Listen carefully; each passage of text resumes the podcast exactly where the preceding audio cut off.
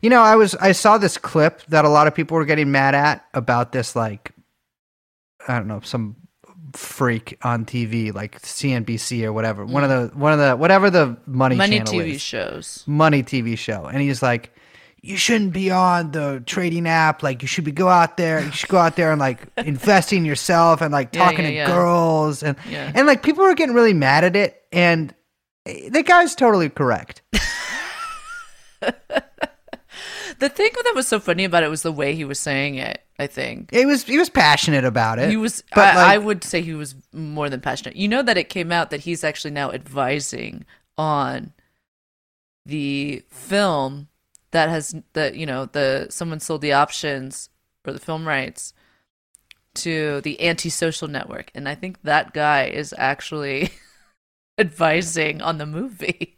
So the there. So you told me this earlier, but I couldn't tell if you were kidding, and then I didn't want to seem stupid to you. But then I didn't look it up afterwards. The movie about the Reddit thing is called The Antisocial Network. So there's been a couple that have sold. I can't remember. There was like one that sold to MGM, and there's one that sold to Netflix. And I've heard rumors. I've talked to some people who have said that there's even more houses working on scripts. Who did you talk to about who you, you call Harvey Weinstein? You're talking to what, what do you do when I'm not talking to you? I'll tell you once we stop recording. I know to. nobody I could call and be like, "Is there a Reddit movie getting made?" Baby, you know I got little gumshoes everywhere. yeah, but they're uh, yeah, they God. talk to me. They're always talking to me. So, are you telling me You know right now that you know why? why? Because I listen.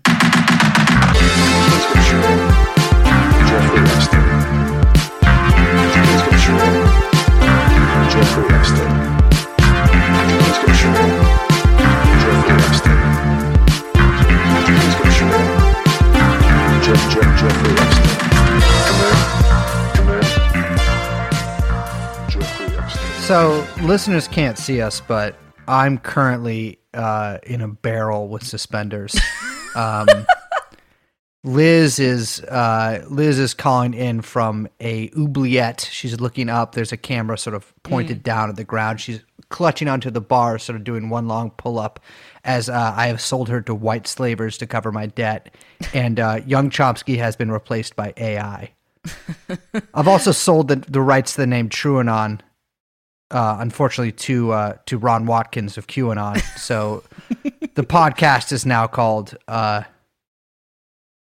well, I- we don't have a name yet. I can't afford the copyright on one. Uh, it's Chapo Trap House. All What right. Well, so it sounds like you didn't do very well in the last week's trading frenzy. no, no, Liz, I didn't. Well, I'm sorry to hear that, Brace. We're going to get into that.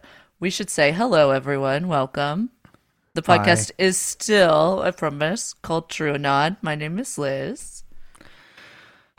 My name is Brace. We're joined by producer Young Chomsky. Turn it around. Turn it around. Mhm, hold on, um, all good. What the fuck was that? Just a little Coke and K. Oh my god, you're getting Uh, yeah, I relapsed. I relapsed last week. You're getting into character. Um, we are, of course, here to talk about the wild ride of the, in the stock market last week. It's all anyone's been talking about. I think. Actually, I think people are talking about some other stuff. But you know what? I haven't been paying attention. I don't know anything Yeah.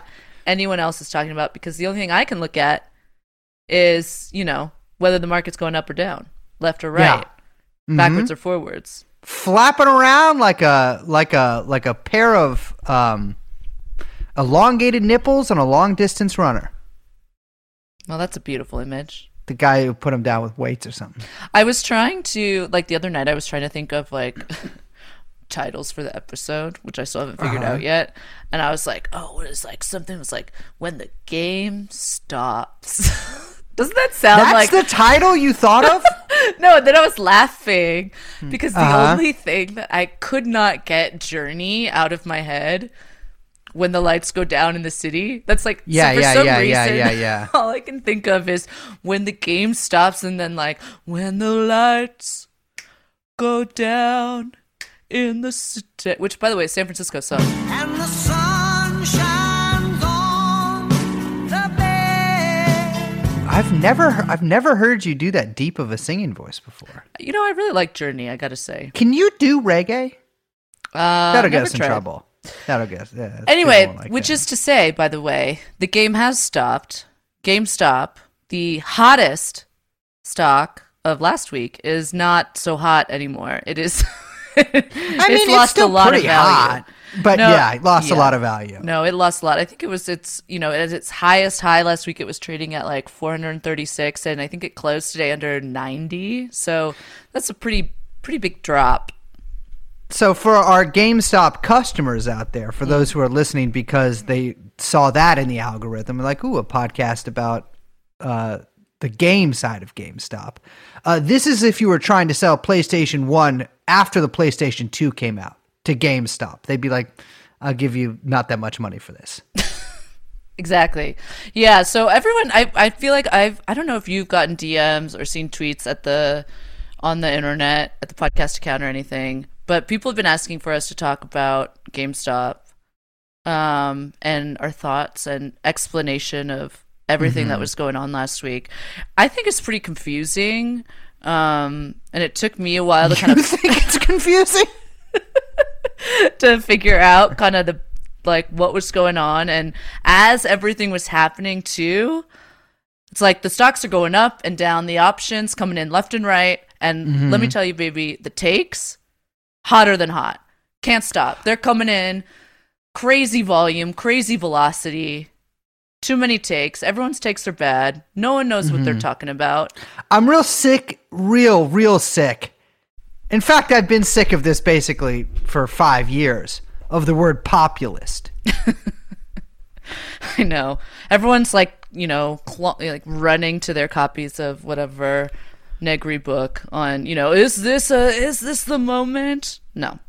I will say, I will say, if you're like honest to God, sincere take is like, you know, like uh, this is really good politically or whatever, just, and you didn't make any money, you're wasting your time. Just like just chill out, man. Can everyone just Yeah. chill for a second? Just let's Yeah. all take a step back. Do a little K, it's C and K, No. little cocaine ketamine mix. um but yeah it seems in the you know uh in the past couple of days more sober heads have prevailed and the frenzy the mania has calmed down which um you know is good and bad. There's gonna there's a lot of losers that are coming out of this which is um gonna be rough and we should get into. But before we get into the kind of like i don't know nitty gritty plumbing of what occurred last week we should just talk you know for people that weren't following the biggest news story of last week maybe we should just give a little overview of what happened Yeah, I, I will say I was surprised to learn a bunch of things sort of at the beginning. What day is it today? Today's February 2nd. yes And so this is, I, I'm going to start a little before last week. Uh, I, I need to get my fucking phone out because I need to know when I started actually paying attention to this. But Oh, do you have your notes? Did you make a little journal? Uh, no, I just can see in the Robinhood history when I invested in it, Oh, which perfect. is five minutes after finding out about it. Um, Nice.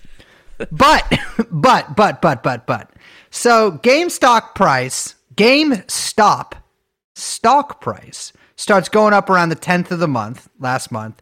Really on the 21st though, it starts going up to like $43 a share. Mind you, this has been traded like I think last year at like sub $20 a share.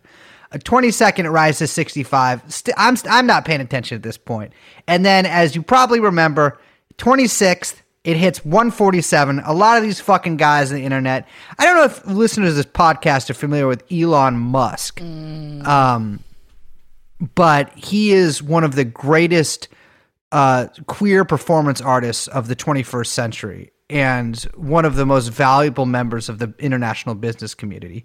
Uh, a guy named Chamath, who I only knew. Sham- Ch- Chamath. Cham- Chamath? No, listen, I believe it was you who told me on the show is that you could pronounce names however you'd like. No, you So- said that. You said that Mm. on the show. I didn't say that. doesn't seem to be like something. No, uh, we can, uh, Young Chomsky, you can cut her saying that. Uh, but Chamath and a guy named Barstool Dave uh, Portnoy, who appears to be the man who won't let the two girls who do call her daddy get reunited. Um, they start talking about they're like, oh, you got to invest in the stock and do you know? It's like fifty year old guy like meme tweets or whatever about it. Uh, bam, keeps going up. That same day, Wall Street Bets subreddit's made private for a little while. The Discord gets shut down for hate speech. Should be shut down for pedophilia, like all Discords. And uh, you know, rounding out the week, I'm sure basically anybody who's listening to this podcast remembers the stock keeps going up and up and up. Melvin Capital, Citron, which we'll get to later, all that shit. They fucking close out most of their GameStop positions at a loss. You know, get this giant infusion of capital. Uh, Robinhood, the uh, the I don't know what to call it, the fintech, which is not apparently technology to help sharks, but in fact technology uh, to confuse me about money.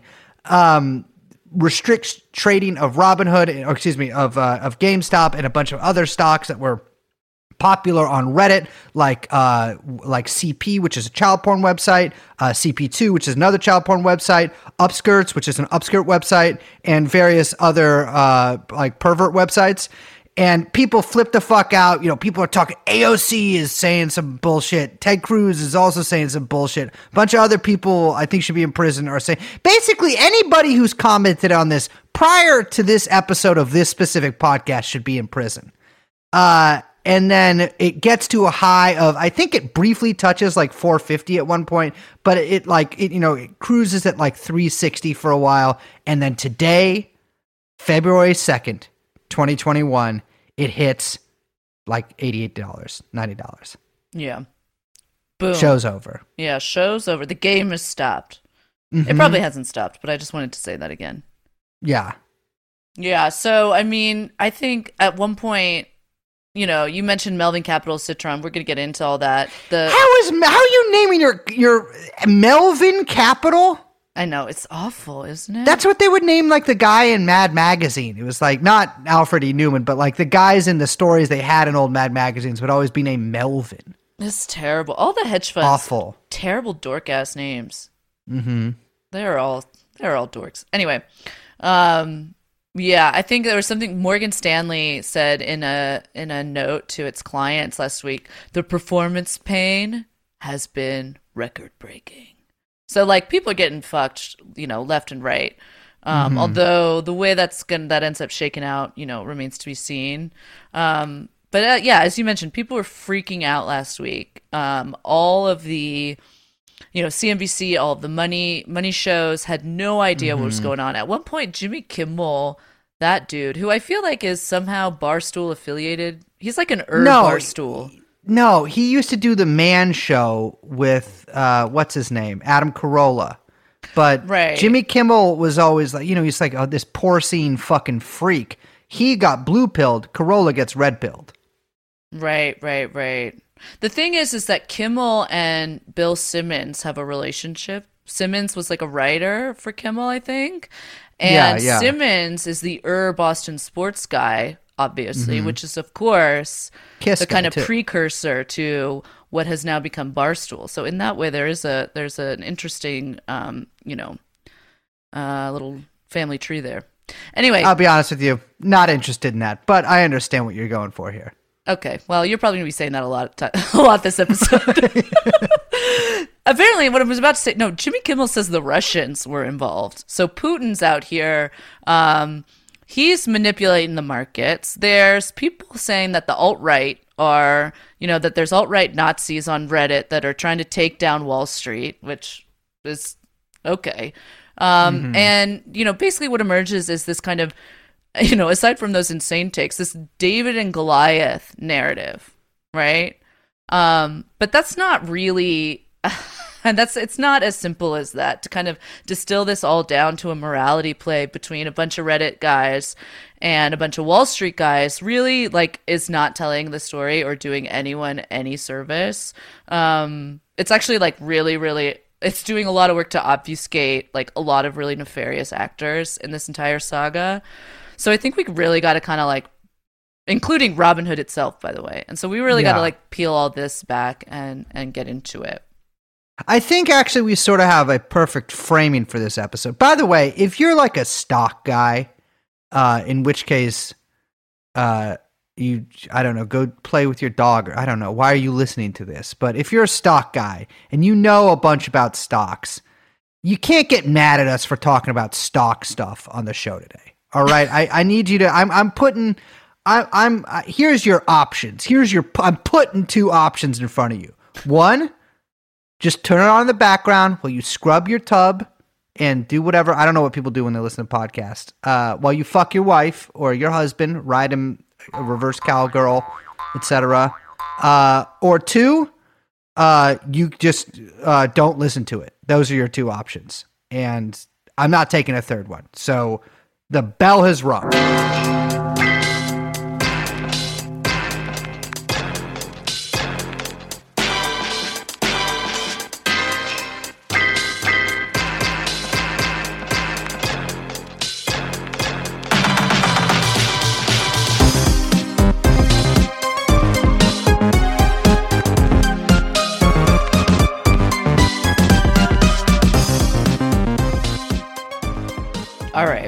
So, Brace, you got Yeah. in on this. You said.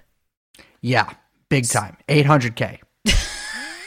No, you didn't do that, did you? No, no, no, no. Yeah, no, I, I actually, no. So hold on. Let me get my phone, but keep talking into the microphone, which I have to keep my mouth close to, or else you can't hear me very good while I look for my phone. Got my phone. Okay, because it makes noises if I put it near the mic. All right, so I here here's lo- logging into my Robinhood account, which I uh, opened on January 25th. Actually, wow, I got a little ahead of the curve. So I well, okay. First of all, I got a bonus stock. Well, we'll get to that later. I made a five hundred dollar G- GameStop, which is GME, short for game, uh, market buy on January twenty fifth at uh, it doesn't say what. Oh, uh, eighty six dollars a share. Okay. Okay. Okay. So, and that you had just signed up for a Robinhood account, right? like three minutes before then. Okay. I, all, all I knew about Robinhood before that was that uh, I, I believe a couple of people have killed themselves uh, after using it. Yeah. They. Well, yeah. We should talk about that. Um. But so okay, so you signed up for Robinhood and immediately you deposit the five hundred dollars into the account and you immediately start you, you immediately buy GameStop, right? At eighty six a yeah, share. correct. Uh, to to preface this, I have never bought a stock. Yeah. I don't understand how they work, and I feel like I would lose money if I did it. Well, in that way, you're the perfect GameStop customer. Exactly. customer.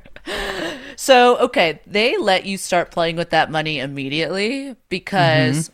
the thing about Robinhood that people, you know, that we need to kind of outline is that they default into what's called a margin account, right?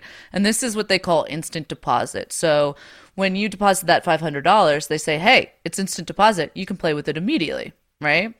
Okay, so a little anecdote from my own life. I used to steal checks from people uh, and open up bank accounts and deposit checks in those bank accounts and then take the money out immediately because they would just give you access to it uh, and then close the accounts.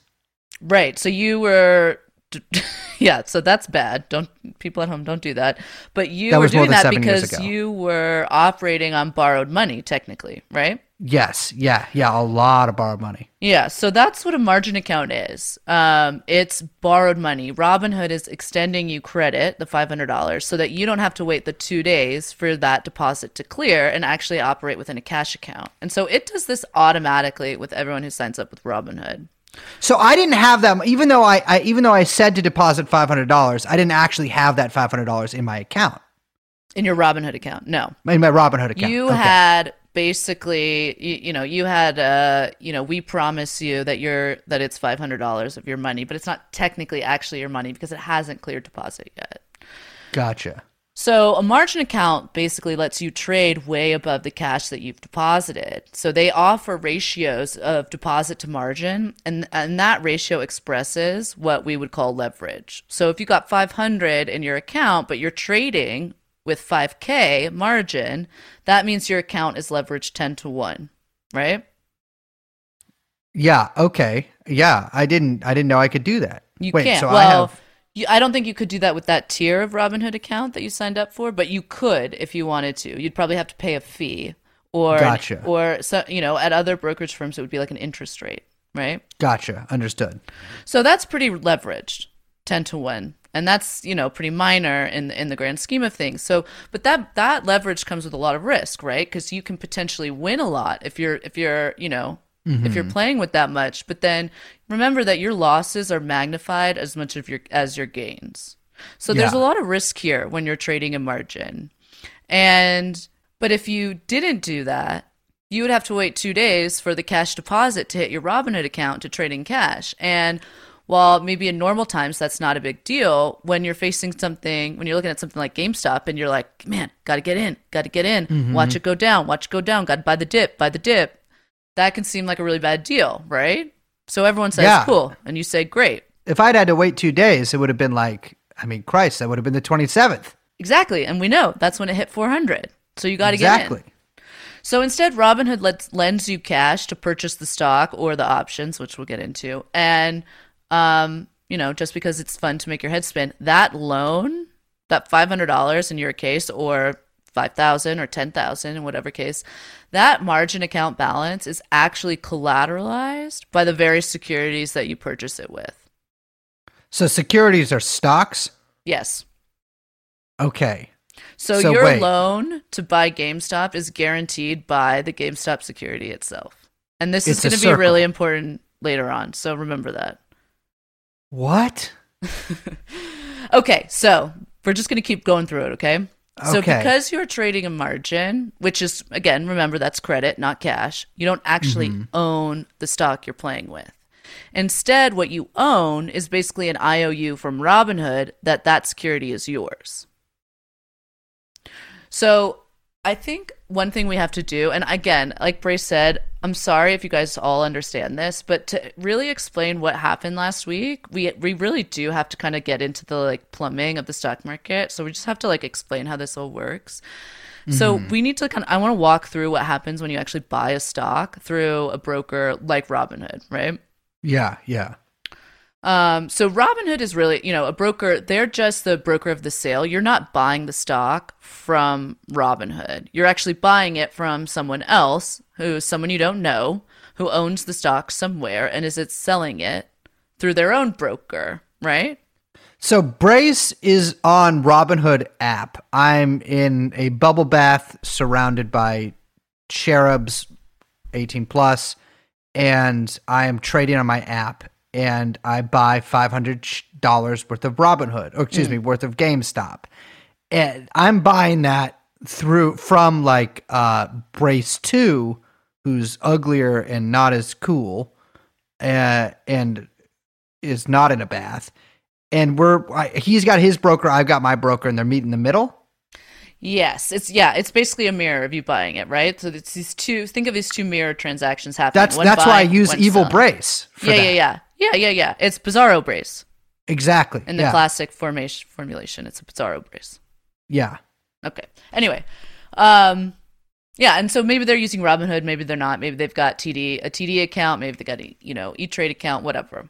Um, so because you're buying it from someone you don't know, brokers, those two brokers from mm-hmm. Brace and Bizarro Brace, they use a third party to certify that transaction to make sure that it's legit and to clear it and say, okay, this is good, we certify, this is real, everything, good to go, thumbs up, party start in right now. So mm-hmm. that body is called a clearinghouse. And in the case of Robinhood, they go with these guys called Depository Trust and Clearing Corporation or DTCC. So I'm just going to keep referring to them as DTCC through this. Um, and they're kind of owned by it's like a consortium of banks and broker dealers, other financial firms, whatever. They're you know they're very well respected, etc. yeah not by Um, me Well, you know, yeah, me neither. I don't respect any of these fuckers. So they're the intermediary intermediaries between the seller's broker, between Brace's broker and Bizarro Brace's uh, broker, right? hmm And what they do is they match and clear the stock transaction within a designated period of time. That period of time is known as T plus two, or two days from the initial trade, right? okay so just like a just like a deposit, it takes a little while to clear. Exactly. That the it, they clear all transactions within 2 days. So I could spend this stock on heroin and close the account before anyone even notices. Well, not so much, but you know. Okay, understood. But, you know, as you said, as you noticed, it didn't take 2 days for the GameStop stock to show up in your account, right?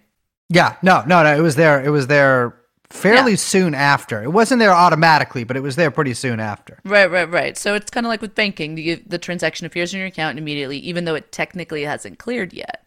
So you buy the stock, ah. you see it credited to your account that you own the stock, even though technically that hasn't happened yet.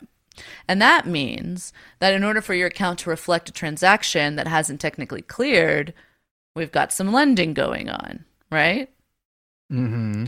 So the DTCC, they provide their own balance sheets as a guarantee that these stock transactions are good and that all parties are going to fulfill the contracts and the assets will be delivered. So, So, they're like the referee in this case. Ab- exactly. Um, they don't have like really big balance sheets, so they manage all of these lending transactions pretty tight, and they keep real. You know, they've got their eyes all over these things, um, and a lot of times they actually own the ti- or they don't own it, but they, I mean, they have the title of the stock like in their reserves themselves, and they're able to just assign, you know, one from one client to another. And so it keeps these transactions moving and this whole process moving like really quickly and seamlessly. So you hmm. can kind of think of the DTCC, you know, as the central location of the stock and as the guarantor of the stock. And, you know, okay, sorry if you're snoozing, literally no one cares about this because these like these transactions happen without a hitch like every second of the day, like millions, sometimes billions of these, and they usually carry very very little risk usually.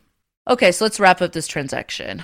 What happened when you bought GameStop? So you bought it last Monday, and at the end of trading day, what happened is Robinhood looks at all the transactions for the day the buys, the sell, the options, the shorts, whatever. It adds it all up, it nets it together, and it pulls that money that it needs to send to the clearinghouses to cover that day's transactions.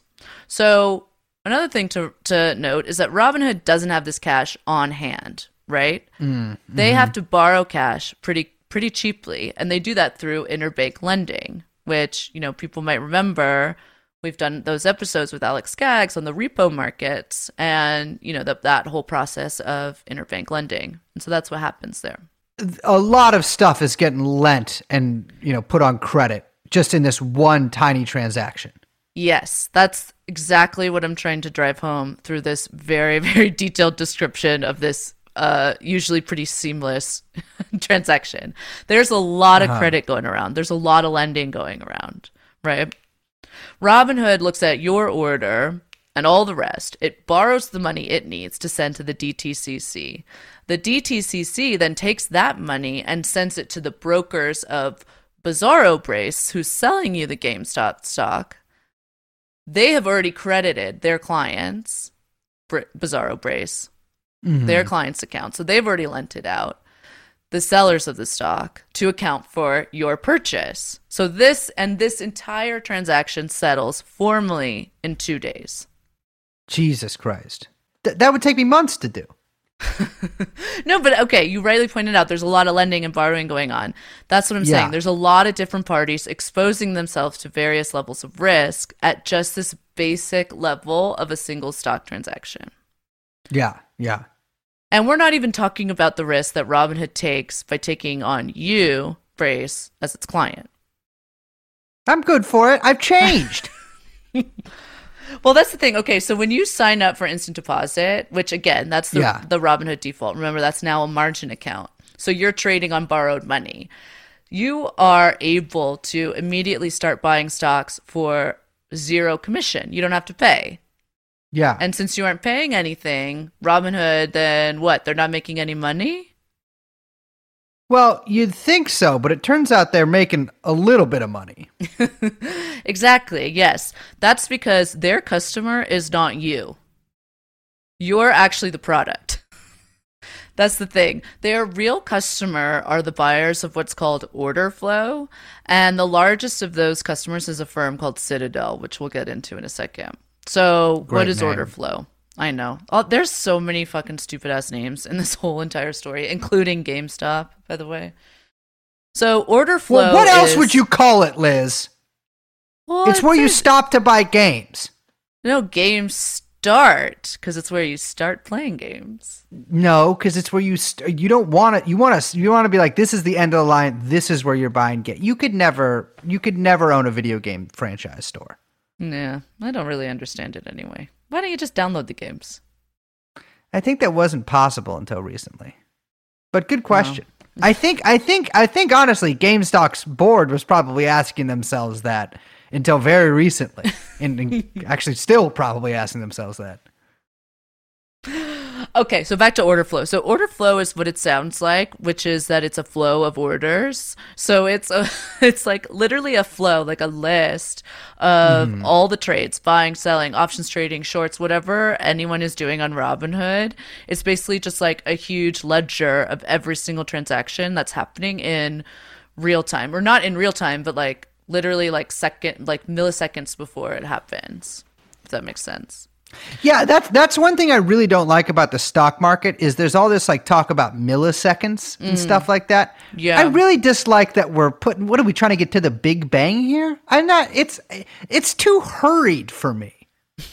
Well, it's usually not real people executing. That's the thing. It's all a bunch of robots that do it. Okay, so robot slaves doesn't make it any better. I think they should just slow it down a little bit. It will get rid of a lot of these jokers and fucking smokers in here. So Citadel, they buy Robinhood's order flows and they get a sneak peek at all the pending trade activity, which is what it uses to inform some of its own trading decisions, which it, you know, pulls basically from robots. It has key indicators and it executes trades based on the kind of volume that it sees on sites like Robinhood. Um, and so they pay a tiny bit of money on each transaction, which is what allows you to do it for free. Except they get to do it before you based on what you do. So they're basically doing. They're buying data. Yeah, they're front running your trades basically. Yeah. So okay, that makes sense. And it's done in the milliseconds because they have, again, like I said, robot slaves that um, do this gambling for them. Exactly. So now, now you can say you own GameStop. Yeah. Except actually, no, you don't. this is so come on, man. yeah, since you're trading on margin, um, Robinhood actually owns it, and they basically transfer you nearly all the rights of ownership, except Yeah. for technically you don't actually own it. And This, is like the Apple Music thing. Yeah, yeah, yeah, yeah. It's important to understand though, because if something catastrophic were to happen, like say Robinhood facing, I don't know, a liquidity crisis and it freezes, or facing a solvency crisis and they go under, you actually wouldn't be able to walk away owning that stock. You would just walk away with a claim as a creditor against a failed company. And that's Gotcha. exactly what happened with, um, you know, Lehman Brothers. People were stuck with just having claims as creditors that, you know, takes forever. Maybe they get it, maybe they don't, right? I think that's called getting caught with your dick in your hand. Yeah, exactly. The other Look thing like about margin fool. accounts is that because Uh-huh. you don't own the stock, Robinhood reserves the right to take the stock you buy and lend it to others to short. So there's more lending going on at this point. Everyone's I have- baby. I have been lent essentially the money to basically fake buy, at least temporarily, a stock from a evil version of myself that is lent to me for a couple of days, but I don't even still own it after a couple of days. And then Robinhood is lending that stock that I, you know, quote unquote, own to some other Jewish person Well, I and don't uh, okay. Oh, you didn't say okay. So that was just okay. I'm editorializing then. So so to someone else, and what are they doing with it? Well, okay, so they lend so when people borrow stock, they're doing so because they want to short it. And Robinhood, uh, before we kind of get into that, Robinhood, they do that to make money. So most brokers that lend out clients stock, they actually share the proceeds of the borrow fee. They they're like, you know, hey, I'll you know, you get some, I get some, and then it's a good deal as we lend it out, whatever, blah blah blah. But Robinhood, because they're these like fintech assholes, um, and they don't, they you know, they're disrupting, they don't play by the rules. They just keep all of it. And So if I if I'm at Schwab and Mm. I have 800 shares of TrueAnon, Mm. and uh, you know, uh, Bugsy Siegel wants to short TrueAnon, which I don't recommend doing. It will end very badly for you. Uh, and you know, Schwab lends my shares out to him. I get some money, but at Robinhood, I don't get any money. Yeah, no, they keep all of it. And they end up making actually a lot of money because the borrow rates for for stocks actually fluctuate based on how rare which I know this sounds crazy, but how rare the stock is to borrow. So like you're not gonna Robinhood's not gonna make a lot of money uh bar you know, lending out Apple stock because that's fucking everywhere. You know, who gives a shit, right? But something that's a real hot commodity that's pretty rare that everyone wants that you can't really get like say mm, GameStop, Robinhood makes a lot of money lending that stock out, right? Especially Gotcha. when there's a lot of short interest in the security. Okay, so now we got to get to this part, which is what is short selling? So uh, for this, uh, we have you know how in the Big Short they're like, "Here's Mila Kunis, fucking, uh, you know, uh, on a bidet telling you about money or Yeah, whatever." I never liked that. That was very weird. Very difficult to jerk off to those scenes. Oh my god. In the first one, because I don't know who that lady is, and the second one because I don't know who that other lady is Didn't too. they get the blonde girl who's in Wolf of Wall Street? I think yes, I think so. I ended up just jerking off to the whole movie. I think she's older than she says. How old does she say? Who is she? Margot Rob Robbie. Yeah, I feel like she said she was like 27 or something, and I'm like, I don't know, baby. She looks like Nicole Kidman. No, she Right? doesn't. Okay, yeah, I don't know who I don't know who these women are. you do, you do. I watched. All right, You I just watched. named two women. That's like two more than you usually can. Yeah, well, that's true. Yeah, but I don't. I I think they're the same person. I think kind of. Okay, anyway, so short selling. So the basic Yeah. mechanics, it goes like this. When you bought GameStop, you bought it, right? Because you thought, hey, I'm going to buy this, and at some point in the future, the price is going to go up, and then I can sell it, and I'm going to make money. Mm-hmm. The, the same thing, by the way. If you're ever in a disaster type situation, you should do that with like water and food. It's a really good way of making money. So that's called going long. So what happens if you look at a stock and you think the price is going to go down in the future? I'm going short. Exactly. You want to short it. So think of it as buying the stock, but in reverse. So when you buy a stock long, you buy it for one price, hoping it will go up so you can sell it for a higher price to pocket the difference. But short selling is the opposite. You sell a stock short, you sell the stock for one price, hoping it will go down in the future so you can buy it back at a lower price and pocket the difference. So, all right, more. All right, I really don't like the whole like, uh, you know, shadow realm, light realm sort of binary there are with stocks. Mm. I, which one's good and which one's evil? Neither. It depends. Well, it depends on your perspective, I guess. Okay, Elon which Musk, one am I? for example, hates shorts, which you Uh-huh. know we can talk about. But we also, if it weren't for short sellers, we wouldn't know that Wirecard was a fraud, and we wouldn't. I could have told you that. we didn't know some things about Tesla, if you ask me. Allegedly. Yeah, yeah, yeah, yeah. Short sellers were right. I, I, I'm going to say, in Tesla's case, they were correct. Okay, so how do you sell? But this is the big question, right? How do you sell a stock you don't own? You steal it. No, You uh bet. Oh, you borrow it. exactly. You borrow it. Okay, it. hold on. Okay, I get what you're saying. You borrow it and you maybe forget to tell the person that owns it and then you sell it and then you move to Oakland. No. no, no, you actually do borrow it. You borrow stock, you sell it immediately with the hopes of buying it back later at a lower price. And in order to borrow that stock, you have to pay a fee, and that's the fee that Robinhood collects, the premium on the short position. Okay. So for a lot of hedge funds, this is like their t- their their whole game. With GameStop, you know, this is famous. There's a bit all these shorts happening, these big shorts happening. You know, like we said, Melvin Capital, Citron, they had a huge short position in GameStop. So just to drive this home, we have to break down this transaction one more time. Melvin I don't know why it's so funny saying that. Melvin. Should I say Citron? No, let's say Melvin. No, Fuck it. Melvin. Melvin. Melvin, they call up their broker. And he's like, hey, I want to short GameStop. And their mm-hmm. broker's like, nice. Let me let you borrow this GameStop. You just got to pay me a fee daily until you return it. And Melvin is like, sick, cool, thanks. Hey, here's that fee. Now I'm going to go sell it, sells GameStop stock immediately, and gets some cash. So at this point in the transaction, Melvin's balance sheet is they owe the broker the stock they borrowed. They owe the borrowing fee to Robinhood or the broker mm-hmm. daily, right?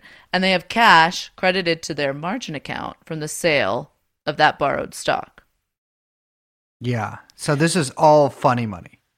Well, it's well, always except for the all fee fun they're money, paying. Yeah, yeah, yeah, Yeah. yeah. Understood. Understood. So that balance sheet that they're holding, their position is going to do better. It's going to look a lot better the worse the stock does, right? Because they're betting it will go down. They're betting against it. So the better the stock does, the worse Melvin does. The worse the stock does, the better Melvin does, right? They're the inverse. It's the inverse of the stock position, right? So Melvin wants GameStop to do badly because then they'll make money because they bet on GameStop doing badly. Yes. And so you brought up the big short. You guys might remember this is exactly what these guys did. Is they said, okay, we're going to bet against the housing market. We're going to bet that all these mortgage backed securities are going to be completely worthless in the future. And you know, there's that whole scene in it where Michael Burry, who we've got to talk about in context of this story, where mm-hmm. Michael Burry is like, you know, fuck, I'm bleeding money, I'm bleeding money out on my short positions, even though I know, I know someday that the whole world economy will collapse, I promise. And then everyone's like, man, you're such a hero, you brought down the economy. Master of puppets are making me cry. yeah.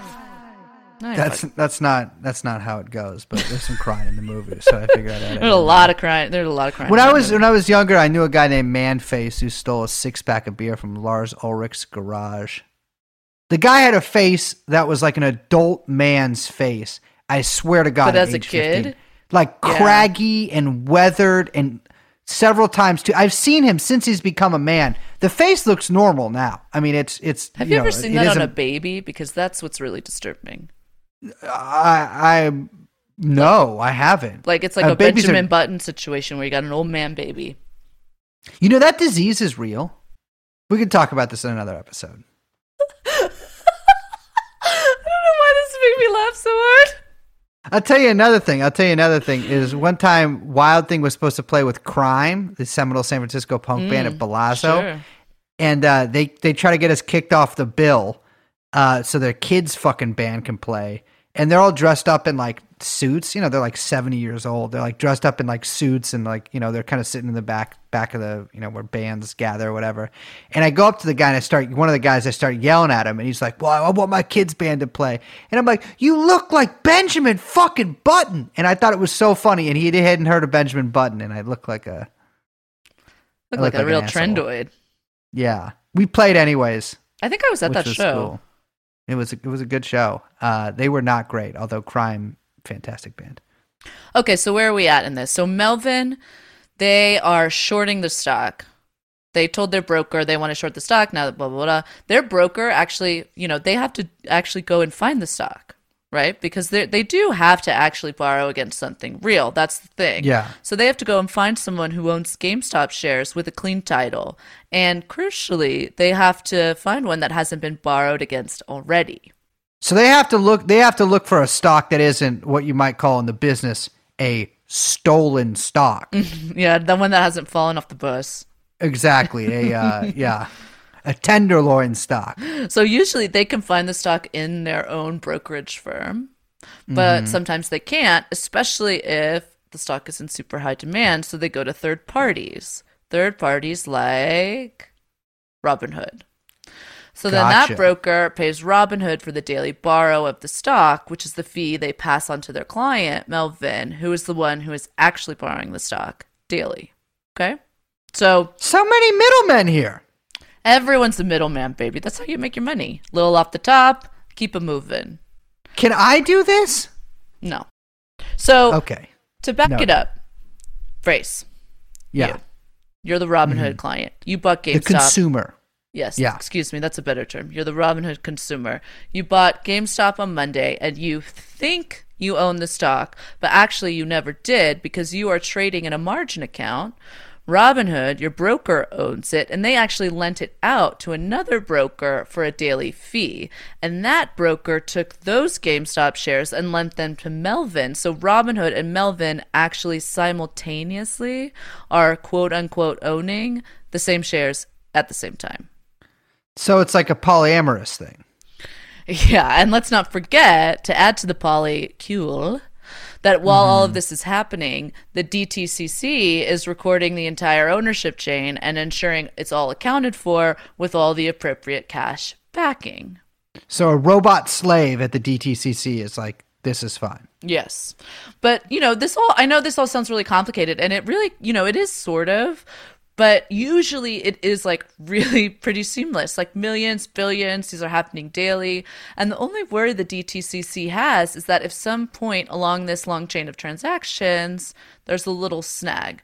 And if that happens, things can get tricky. And they can get tricky for all these you know different parties in a lot of different ways because they're all at different points in the kind of transaction chain. Yeah. So, because of all of this, everyone involved, well, everyone involved except for you, crucially, everyone involved has their own internal teams evaluating their risk exposure, which is called counterparty risk. Because a margin account is simply a huge loan that uses leverage to magnify profits and losses, like we said. Those accounts are going to carry way more risk than a cash account, like way, way, way, way more risk. And the mm-hmm. DTCC is going to continually monitor Robinhood and their ability to cover that risk with collateral. The more risk they see that the brokers have, the more collateral they are going to demand. They want to make sure that everyone who's in all these fucking transactions, everyone they're dealing with, are liquid enough that they have enough cash on hand to cover everything that's going on.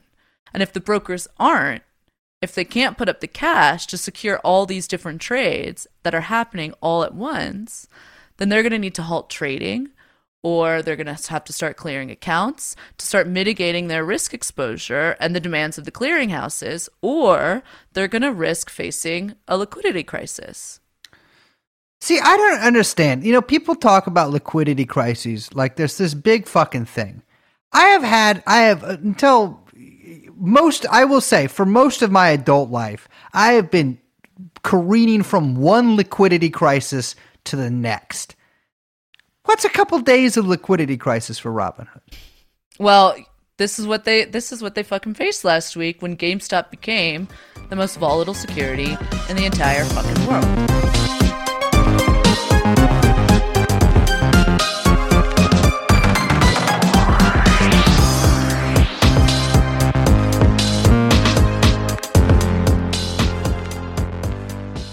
So Robinhood is really at the center of all of this because you know every you know everyone's trading GameStop all over the place in in all different you know retail um at all different retail brokers and and institutional brokers but Robinhood was getting has has somehow become the I don't know like the the symbol of all of this no like Well, I, I think they have they have a lot more traders. I think just using their app than most of these other people. and do. novice there's a- traders probably Exactly. Amateurs, as we call them in the retail trading business, which now I'm a professional at because I technically made some money. Uh, yeah, Robinhood is, is again, I, I mentioned that I'd heard of them basically. You know, it's one of those things where I know what it is, but I'm never really going to come into contact with. You know, it's like, uh, I can't, what, uh, like uh, Hinge or something. I'm trying to think of other apps I've heard of. What's an app? Uh, Uber uh, No, Ub- you use Uber. Uber. I no, I don't have Uber. No, I just I, what's I, I use the Lyft. I use, I don't know why I download two. I don't understand why Everyone just people do did that. Lyft because some uh, like one person online was like, "Hey, fuck Uber," and then everyone was like, "Yeah, fuck Uber," and then they're like, "Hey, you want to fuck Uber? Buy Lyft," and it's like, wait, but Lyft is the same as Uber. It's the exact same thing. I remember it used to be worse because you had to touch the guy. It's the whole. Uh, oh, and they had the mustache. Remember the They mustache? had the mustache. Really didn't like that. I remember. Yeah. My friend's Spanish husband always refused to take Lyft because he said, "I will not get in the mustache." Yeah, yeah, uh, I understand that. Well, so these two guys, I got into Robinhood in a in a in a big way. I, you know, as I mentioned, I spent thousands and thousands and thousands of uh, dollars of the podcasts on this. Um, but it was started in 2013, 2013 by these guys, Baiju Bhatt and Vlad Tenev. And know, these guys seem like real fucking jokers. By the way, I've heard on the street, in fact, I, I got a little message in my Bloomberg terminal about this, uh, that Vlad Tenev uh, literally is incontinent and shits his pants all the time. Like, I'm not, I'm, I, I get that. I make a lot of jokes on this podcast, and I, I understand it might be hard to tell that I'm being serious, but I am being serious. This man shits himself out of his ass into his pants, presumably which he gets laundered using your money at I'm sure he has a lot of joggers or whatever. What are they? These guys wear joggers, probably. I didn't really. I never really looked at pictures of the bottom half. I've seen the top halves.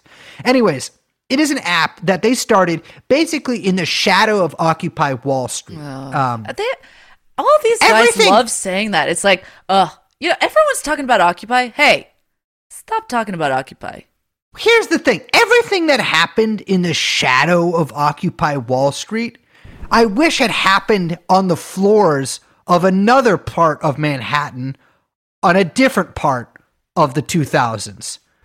Perhaps at the beginning of the 2000s, and perhaps on a very high floor. Oh my god.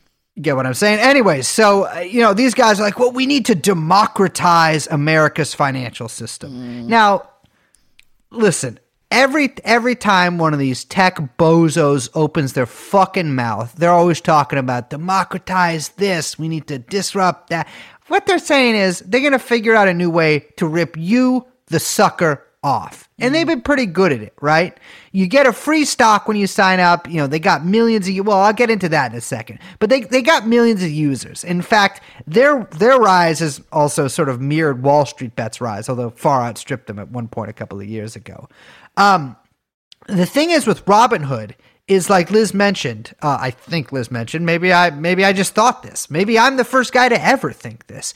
Is that Robinhood's accounts usually have way, way, way, way, way less money in them compared to basically any other broker. I think the average, uh, you know, asset sort of range in a Robinhood account is from one to five thousand dollars, compared to basically tens or hundreds of thousands of dollars in a, basically every other brokerage firm. Now they're not the only app that lets you that lets you you know trade stocks like that. In fact, not at all. Uh, and they they in, they might have also sort of popularized the the zero fee trading, but basically all these other things like you know uh, uh, TD and fucking Schwab and stuff have followed suit. The thing is with Robinhood is it's really easy to use. Now, when I was on Birthright, my third Birthright last year, we all downloaded Schwab onto our phones, and I was trying to buy stocks in Raytheon. And it was super confusing because there was all these things, and I had to have a certain amount of money in my account, and blah blah blah. Very difficult. You're like, what? It, why doesn't it look like a dating app? Hey, why doesn't it look like an iPod? I want to be, you know, inside Silicon Valley, uh, you know, circus, having fun, big old party. Precisely. So those all all those stodgy old fucking you know brokerage firms and whatever I don't really know what the word for them. The fucking nerd houses mm. are for bitches and losers. But Robinhood is literally gives you a scratcher when you download it. You know what it reminds me of? It's like you know how cas- casinos they have like designed the carpet in order Mm-hmm. to keep you on the casino floor, and they don't have any windows and they don't have any clocks. Yeah. and, all- and they pump the air in. Yeah, yeah, yeah. And the whole thing is like laid out in order to keep you in. That's exactly like I mean, I think there's studies, you know, Robinhood is basically designed like how um, Twitter and Facebook are, so they keep you inside the app and and, and the whole thing. I mean, that's what they call it gamified, right? that it's a it's a total gamification. Yeah, I, and it really is. I mean, I encourage you to download this app and put all of your money into it and purchase shares in silver. I think is the new thing that people purchase. I don't know. I'm not I sure think if we moved on that from that. I'm not sure. Yeah. Well, not exactly a Comstock Lode. Did not last very long. That Hmm. was like a day. Uh, anyways, but it's it's really. I mean, I cannot stress enough. This is like using uh, Candy Crush. I, I I I don't know, man. I keep trying to say apps, but I really have not used that many apps, and so I'm not sure what I can compare. Yeah, because the to. only app you use now is Robinhood. Exactly. I haven't used. I use Robinhood for everything. Robinhood is a private browsing feature. Robinhood is a public browsing feature where you can airdrop your Robinhood stocks to people. I mean, I'll tell you, Robinhood is the single greatest invention known to man. But again, I'm a journalist. This is neutral. What Robinhood does differently is it really is like a game or something. Like you know, you swipe this way, swipe that way. It's like it's not you're clicking buttons or any bullshit like that. It's like you're swiping. It gives you this sort of congratulatory noise. Uh, it, it is it is really really really easy to use, and this is after they took out some of the gamification features uh, due to certain incidents of uh, suicide, etc., and everyone losing all their money and stuff like that. Um, there have been some problems with Robinhood in the past. Uh, one of the funniest, in fact, they're all really funny.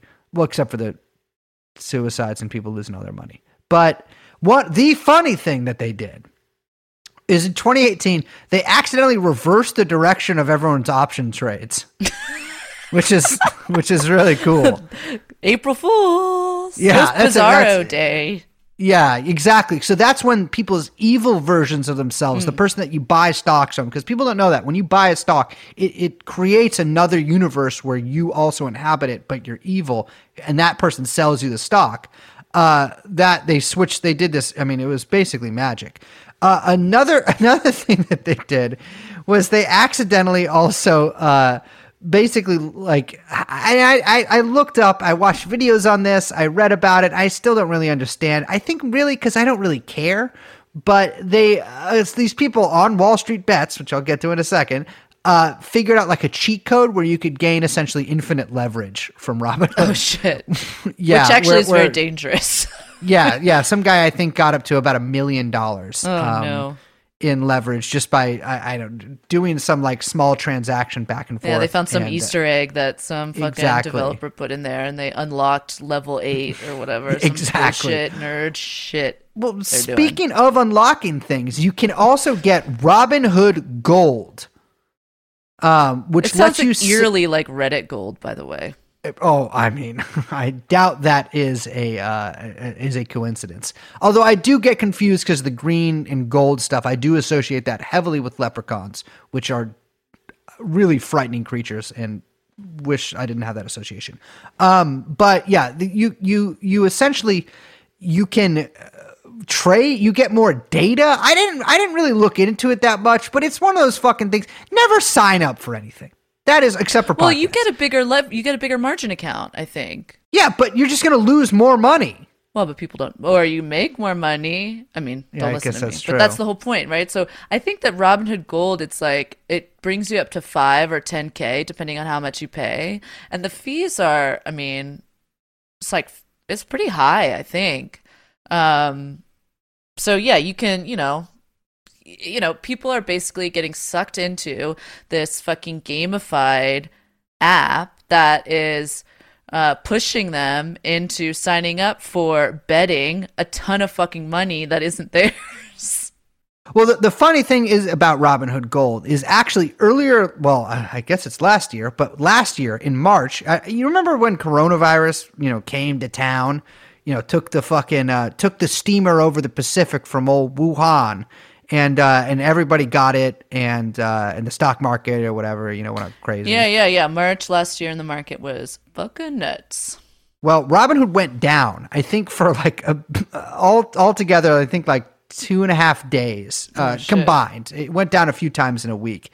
In those days, markets gained 1.1 trillion dollars in value. And of course, like it, that doesn't mean that the people who would have traded their you know stocks that are in Robinhood would have gained a bunch of money or anything like that. But certainly they all lost the opportunity to. And in fact, I read an article about this one guy who essentially like this you know this this dude in the Midwest who basically lost eight hundred and fifty thousand dollars oh, that day, God. and he was just some like you know guy who worked a you know like minimum wage job who had built that money up. And, and, and, and lost it because you know the markets were uh, were fluctuating. Jesus. Uh, and- yeah, so I mean that that's the problem. I, I, I will say Robinhood did sort of make it up to people by giving them three months free of Robinhood Gold, a forty five dollar value. I mean, it's like drug dealers. They're fucking drug dealers. Yeah. like- oh, absolutely. I mean, yeah, this is yeah. the thing too. Is like you mentioned the fintech angle, and like I think especially in the craze of last week, you know, it's like people were really upset at Robinhood, and they expected. It's like they expect them to be a, like a fucking institution, and it's like, dude, they're a startup. Like these are like Yeah. app disrupt. Stanford fucking jerk off assholes who don't know shit about anything. But like, you know, by definition, startups are undercapitalized, right? They go down because they don't have the fucking capabilities to handle this kind of shit that they're inviting and they're playing fast and loose and it's it's ruining people's lives. Oh yeah, I mean that's the thing about Robinhood is that there was there was a rash of stories last year, and I think earlier this year too. I mean, a lot, a lot, a lot of people have been using Robinhood during the pandemic because a a lot of people are unemployed. B you're fucking sitting around all the time. You know, you go you you try to do the OnlyFans too. You can't do it. You know, only only the old lady can do it, and you know she's only got three subscribers, and it's you know eking out a meager existence. I am in the top 0.3% of Robinhood performers. Dude, I, you joke, but the app on Friday, last Friday, the 29th, Yeah. it was downloaded more than 600,000 times. Just Friday a lot of alone. times. Yeah. That's yeah, how many people. Exactly. I mean, so many fucking people are on this, and it's it's you know whatever. We'll get into uh, you know some of the reactions to all of this, but seeing people basically argue that there needs you know that Robinhood fucked up by not uh by being you know too regulated. These people are out of their fucking minds. This is like some serious, serious, dangerous shit. Yeah, like Robinhood shouldn't exist. yeah, exactly. it's it's it's bad. I mean, and here's the thing. I am extraordinarily good at gambling. I have literally never lost a monetary gamble. I have lost No, you know what? I'm not going to admit to that, even if it's true. But I have never lost a monetary gamble. I've made a lot of money in Reno. I've never gambled in Las Vegas, but let me tell you, Reno, there's a lot of money to be made there, and you literally can't lose if you just do it enough. None of this is true. Well, no, that is true, and I can show you.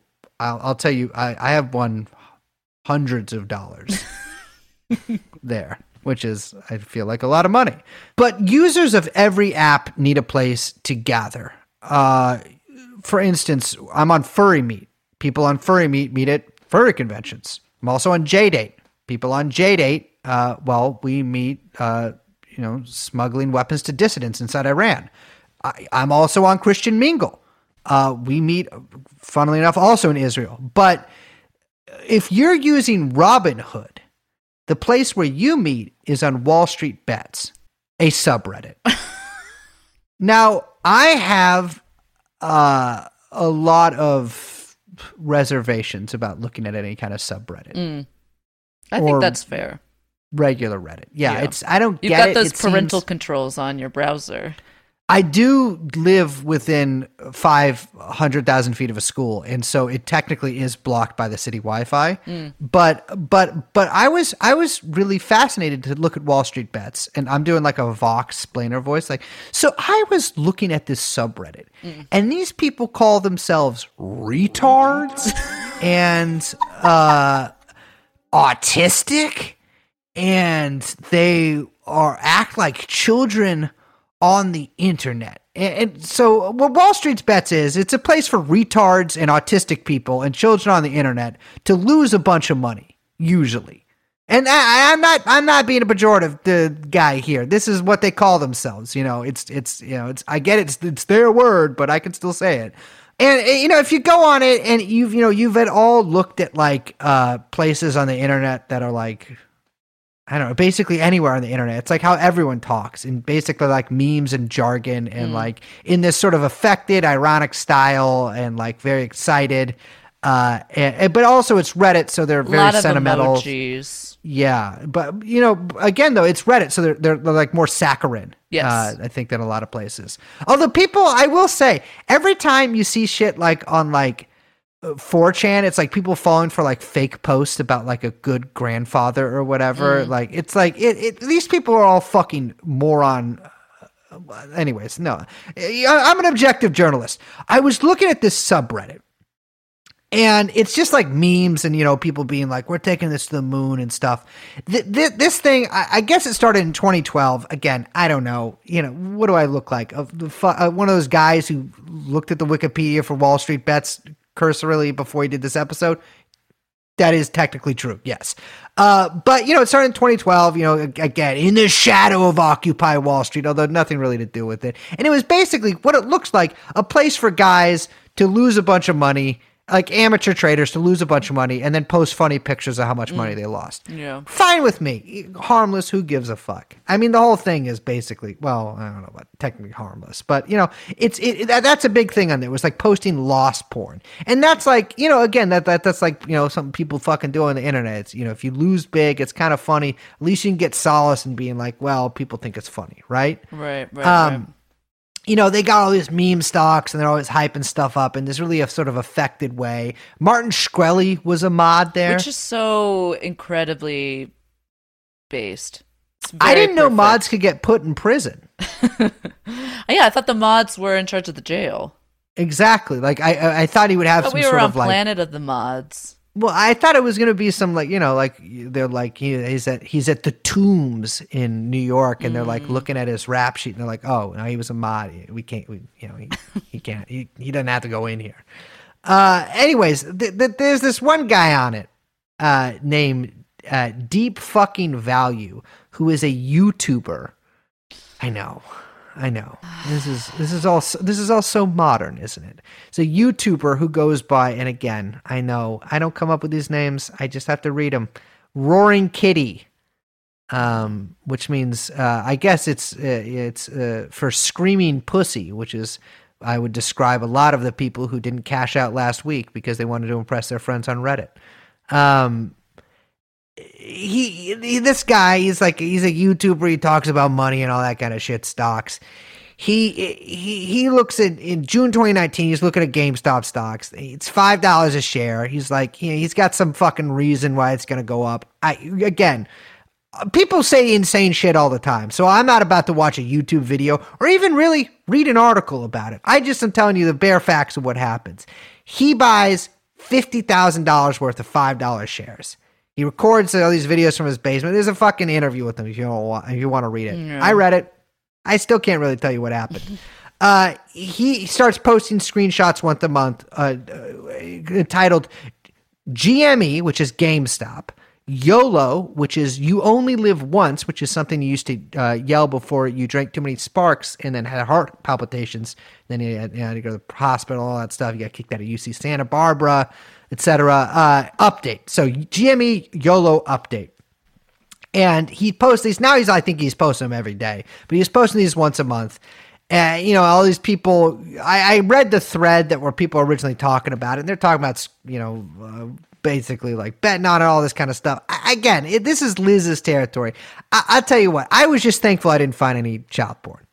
uh, eventually, Michael Burry, who is a guy I'd like to bury uh, in a graveyard in Colma uh, after he dies, when I am working as a caretaker at the graveyard, and I'm very old and haunted.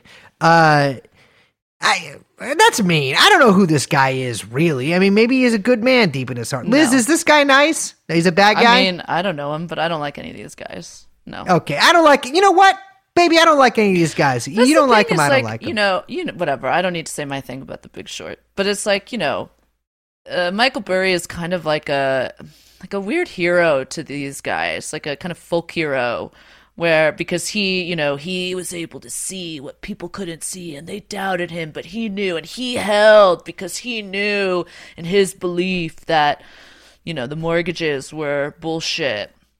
Um, Yeah. Or the securities were bullshit, whatever. So, yeah, he gets into GameStop and, you know, a lot of people take that as a sign. If Scion Capital is in, then there's something to see here, right? Yeah, yeah, yeah. He he buys, I think, quite a bit of it. And, uh, uh, so, Liz, I don't know if I mentioned this to you before, but GameStop is a brick and mortar video game store. Mm. So, brick and mortar are stores. You know Zara. Mm. Yes. trying to think of things you know, like Zara Uh huh. or Men's Wearhouse. Sure. uh, or the Gap. So it's like that, or uh, Lush Cosmetics is uh, another one you might know. So GameStop, references. GameStop is like that, um, but for video games. And I- I don't really know what these guys' reasoning was because there's really no. I mean, it's a brick and mortar store. None of those are doing too fucking great. GameStop, again, video games. You ask why people didn't buy them online, people and just download them. That is what people do now. Uh, people people just download. I think you even have to do that on PlayStations and stuff like that. Well, the thing is, is that what this guy Deep Fucking Value and, and then later Michael Burry, you know, find is that GameStop's uh, stock price is way lower than it should be given their kind of financial position. And so they start looking into it and they see that the hedge funds, that the short position is like 140% of total shares. Um, and I think it's like closer to like I mean 280 or 300% of float, which float is basically like how many shares are actively traded because so many shares Yeah. are just held and not traded, right? So float is how many shares are actively traded. And so what they saw is they're like, "Hey, wait a second. There's actually something here. These these short positions are pushing down the share price artificially, and actually GameStop, I don't know, I think they're okay. I think they, you know, I think they they're going to bounce back." Okay, so they're doing well. They, they they they get a little bit of wind in their sails because a little PlayStation called the PlayStation Five comes out.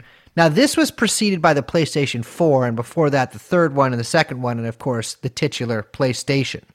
Um, but PlayStation Five comes out, I think, over Christmas.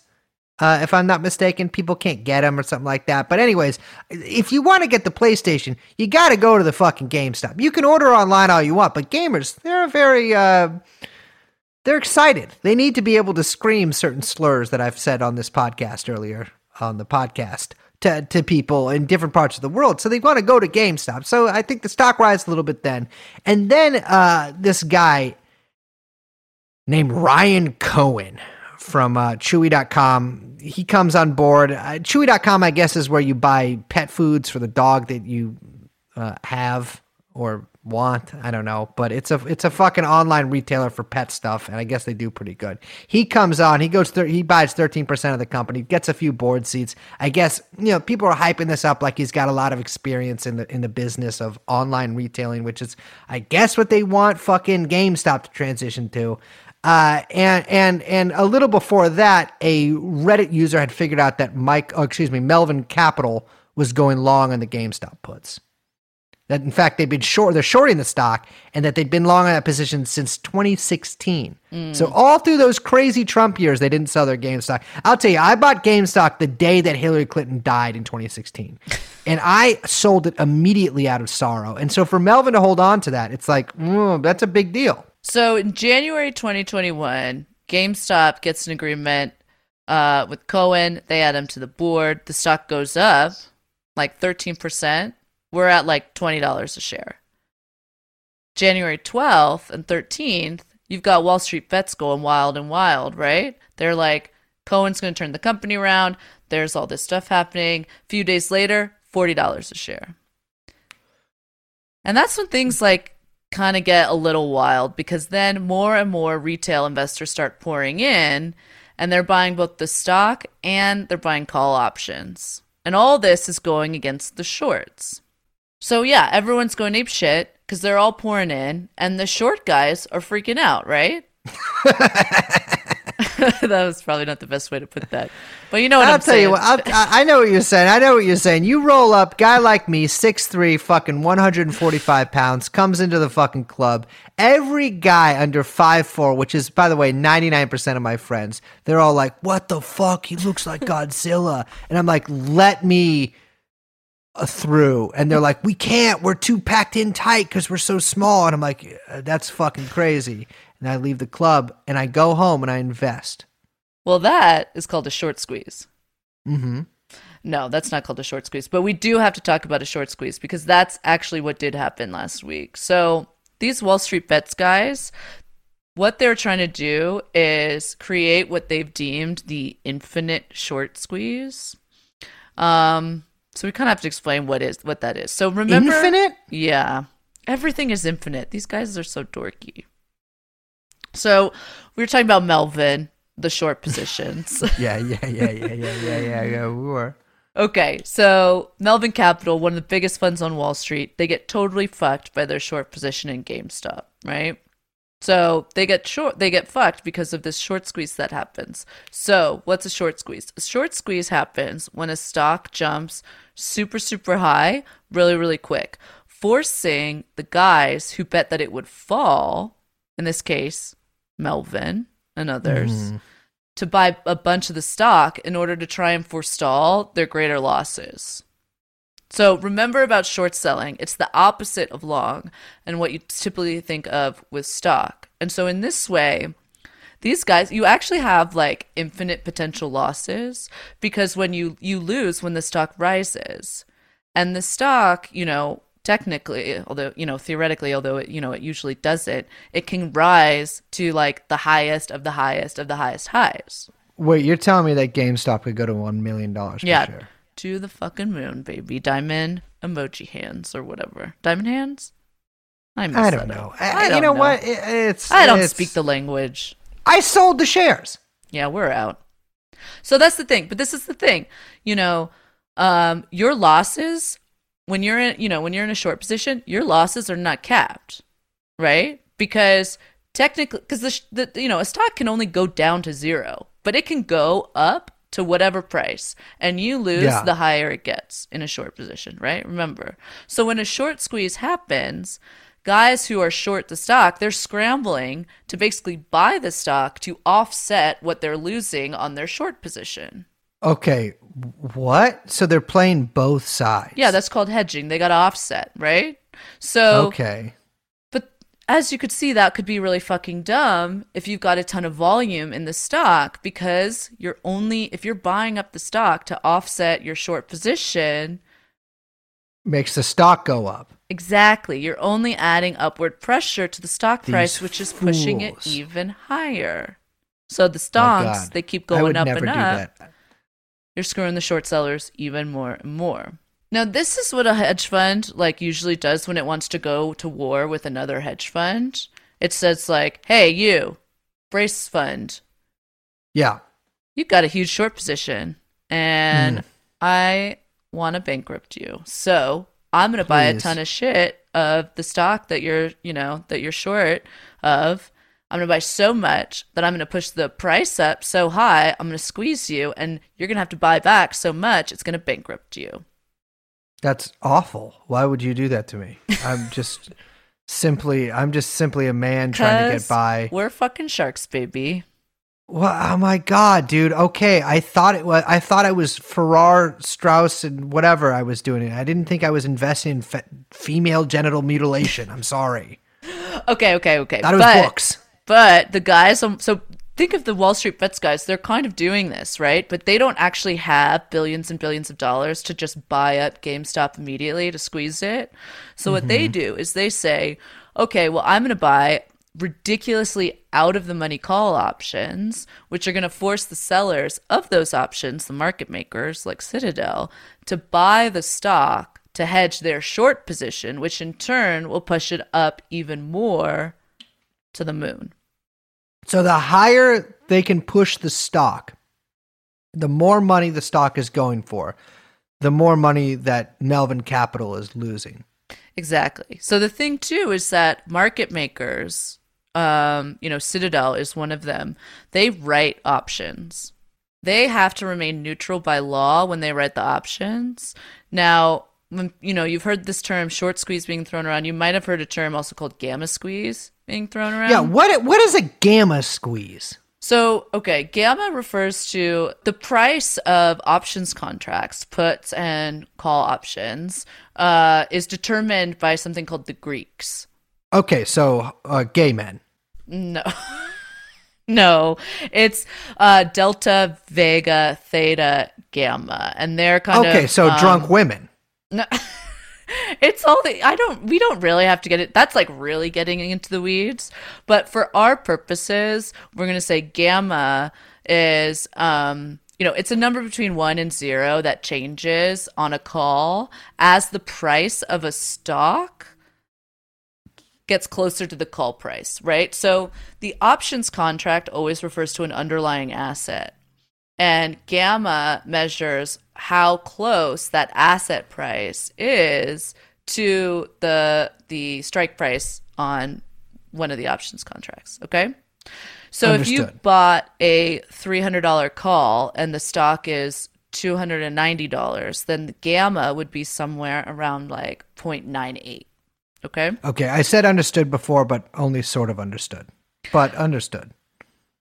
So, a thing to remember with calls and options is that uh, every call purchased and every you know every contract represents a hundred shares. So, market makers then would have to in this situation if gamma is you know 98 market makers who are writing the call options would have to buy 98 shares of the asset in order to remain neutral while issuing the option Yeah, right totally. Yeah, of course.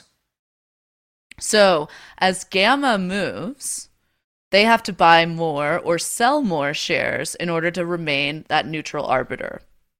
Yeah, okay. I got I get what you're saying. So, You got to pay a little money to be neutral.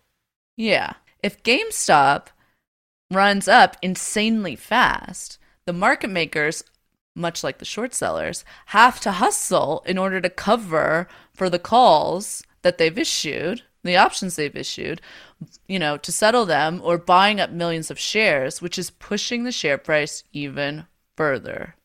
That's called the gamma squeeze. Gotcha. Okay. And this is what they were trying to do. Well, they're trying to force it. And so you put that Yeah. together with a short squeeze, bam, to the moon. Okay. Yeah, because it's it's a it's a it's a lot of a lot of down low pressure sending it straight up. Exactly. A geyser of money.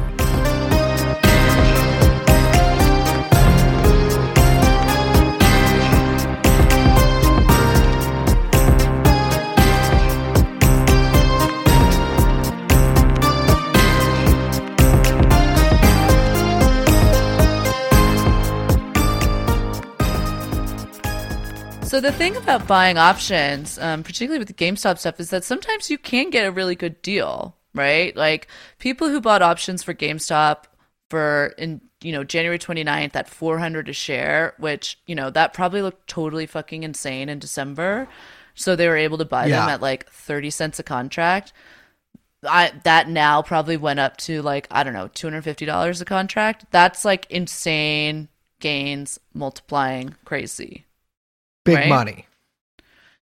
Yeah, because so buying options is a way of kind of like borrowing money but capping your risk of loss. You can't lose more than what you put in, but you receive nearly uncapped upside because you know it can go up to whatever. So because of this, options have fairly high odds of expiring like totally worthless, you know? So like there will be for, you know, this the thing that happened with GameStop doesn't usually happen. If people are buying these ridiculous calls, those contracts are usually going to expire totally worthless because the stocks are never going to hit those prices, right? So like what you're doing is you're putting a little bit of money on hoping it'll pay off in a big way. but you also yeah, but you, you know, if it does it, you're not going to lose that much. Yeah, yeah, yeah, yeah. So if buying basically has uncapped upside, then conversely, selling options has nearly uncapped downside. And this is important for understanding with what happened last week with GameStop because let's say, okay, in December, GameStop, $12 a share.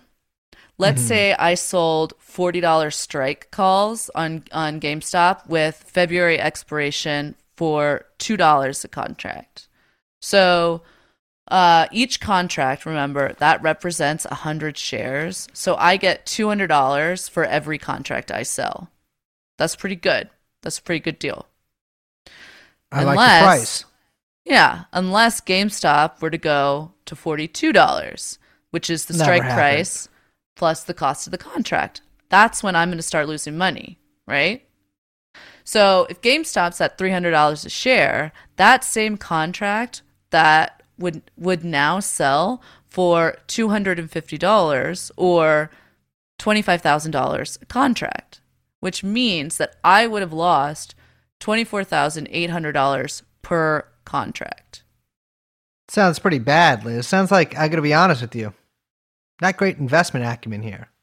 Dude, that's so fucking cra- that's really really bad. Like and if you want to get nutty, all those people in the options market doing that kind of selling are financing all those transactions on margin, aka all borrowed money, all of it.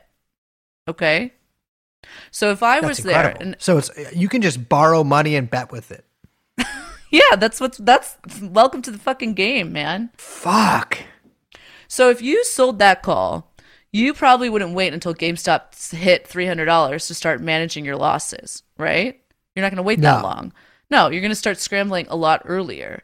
And Mm-hmm. if you aren't able to get long, right, which is you know get in positive position, your broker is going to step in and they're going to start mitigating the risk for you because they're going to be like, "What the fuck is this? We can't. We don't want to handle this on our books either. You're in margin, you know."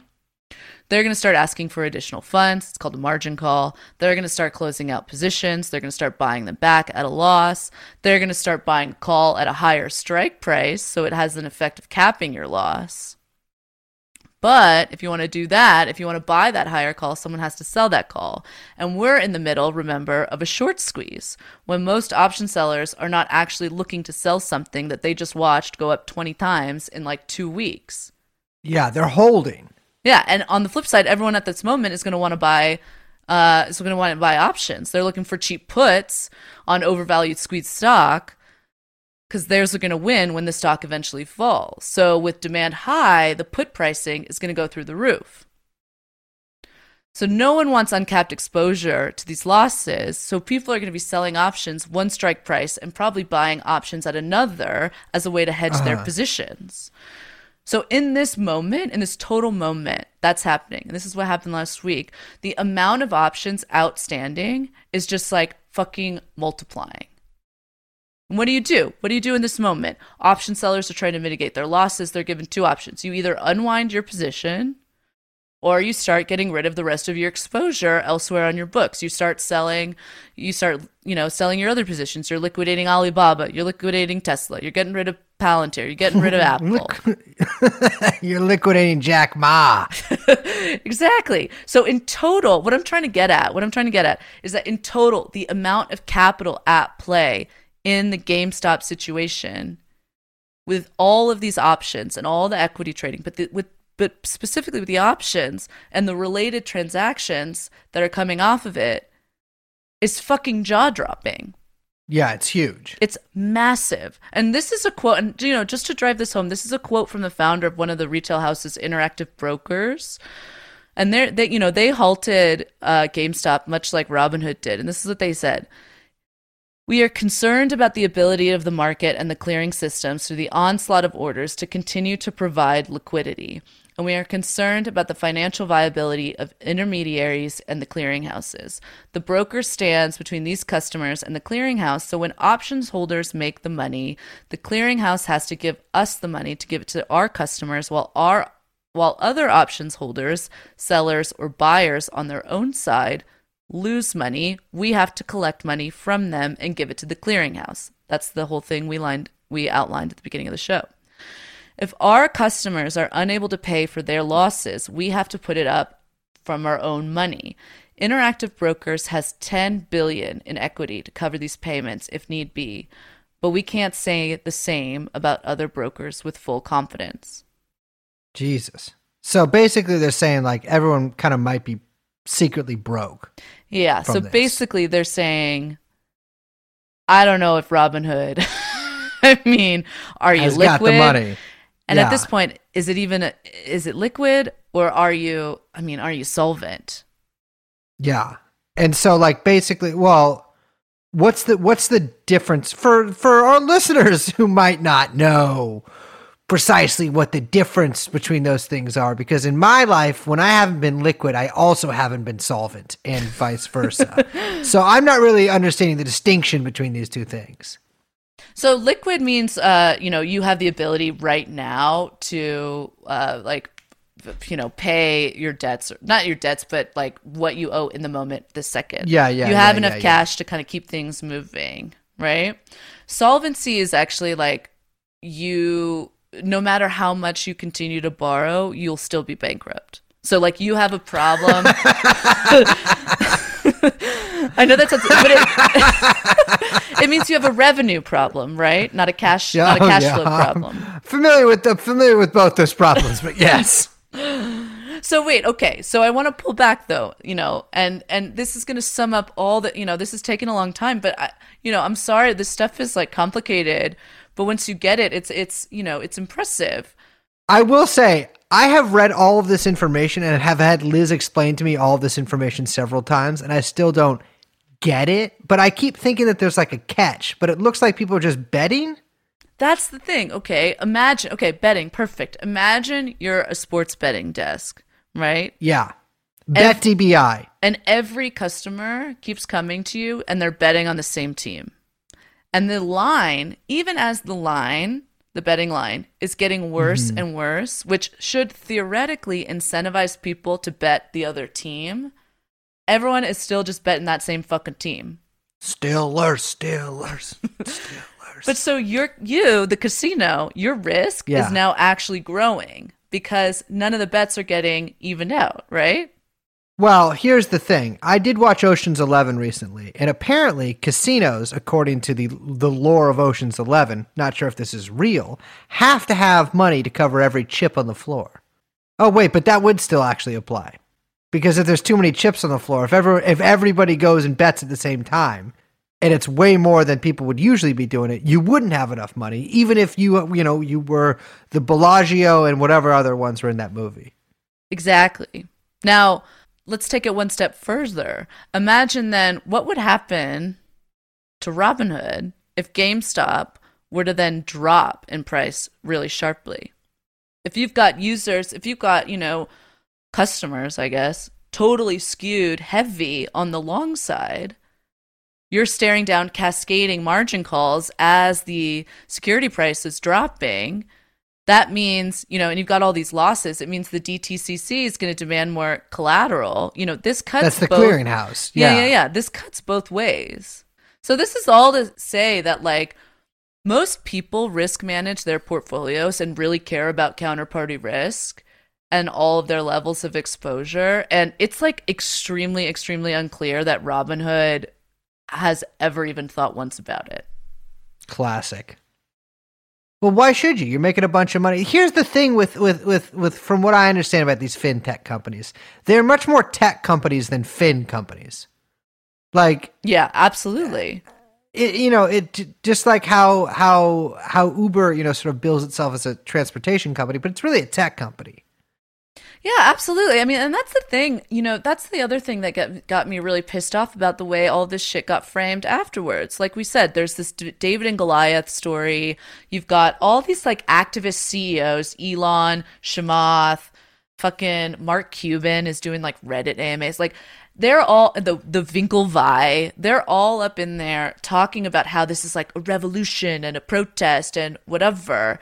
And it's just it's completely and totally absurd. Like the idea that any of these people are operating outside the logic of the system is is a fucking joke. Like that that the market hasn't taken into account any of the things that they're doing. Like look, not to get too math heavy or whatever, but if you look at what's happening with the massive price moves, it's not just a function of the fucking Reddit crowdfunding like YOLO calls on TikTok or whatever. Yeah, and we- then we got BlackRock in there, right? Absolutely. That's the thing. It's like if 15 to 20% of calls are day traded, like it's not actually affecting uh like market ma- like market makers like chasing their hedges. They're like chasing delta hedges or whatever. Like that's not what's happening. It means that what's happening is that Wall Street's bets is concentrating call buying on like a couple names and there's observers in whatever hedge funds and elsewhere that are fucking using that as signals for further price moves. Like there's there's Reddit based hedge fund strategies that are doing the work for Reddit. You know what I'm saying? Jesus Christ. Yeah, I see what you're saying. And that's what's like so crazy. It's like, you know, it's like all these people want to believe so badly that this is some kind of fucking like populist, like, you know, oh, we're taking down Wall Street, we're affecting the system or whatever. And like, Yeah. okay, uh, you know what? I'm sure that Robinhood, this whole uh, GameStop Robinhood craze, like, it probably minted a few new millionaires. Okay. But like, what about the fucking losses?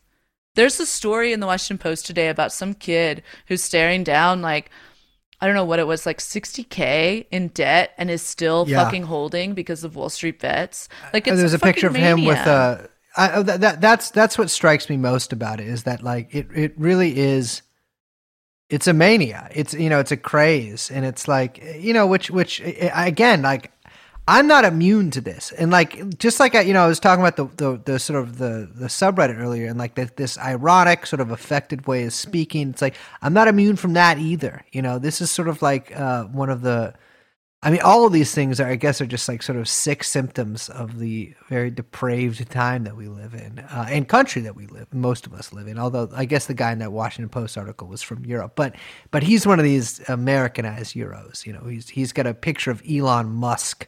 Uh, you know, there's in the article taped to his wall, a very pathetic display. And like, I, I think that's that's that's like, I mean, look at look at all these other sort of you know crazes of the past year. You know, you had the, I mean, even the, the January 6th thing was, it was it this hysteria, this craze of uh, everything about it from the people doing it to the reactions to it.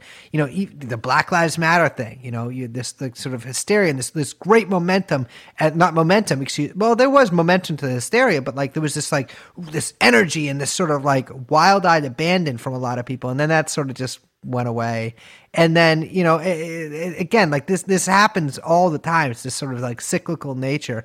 And like it's you know I, I i don't know what i don't know what to call it but it's like i i think in a way sort of the the this like nihilism of the wall street bets people makes perfect sense here right? Like they a lot of them know that they're going to lose. I mean deep down you can't think that you're going to make a bunch of money as the stock is tanking today, you know, going from, you know, hundreds of dollars to, you know, just above $85, uh, you know, at the end of the day. You can't actually imagine you're coming out of this with, with any real amount of money. And uh, in fact, you might be losing money. You know, there's people was posting these sort of screenshots of them buying at the very peak of the price. You know, it was at $450 for like, you know, two seconds or something. And there's people bragging about having bought it at that price.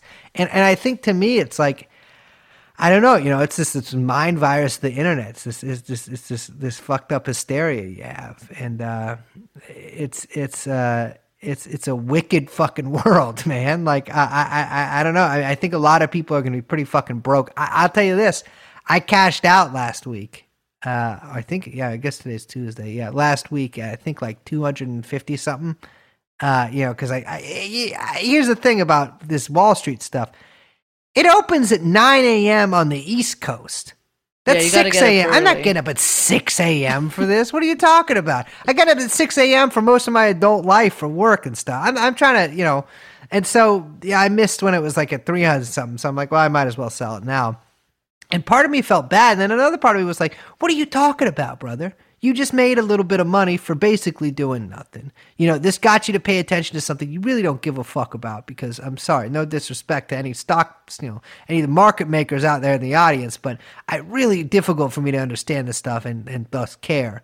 Uh, and so it's like, uh, for me, it's just like, it's this sort of rabid psychosis that the whole country is in and, and it's not it's it's it's it's not that like we go through phases of that it's that we go through phases of like the barest of lucidity in between these uh, these sort of spikes, I guess to use you know a little stock term there, uh, in, in terms of these spikes of, of, of the blood pressure of the country of the nation. And, you know, it's it's it's the baseline is actually psychotic, but uh, but the dips are, are where where things get quiet for a little. And I'll tell you what, in two weeks, no one will fucking remember any of this.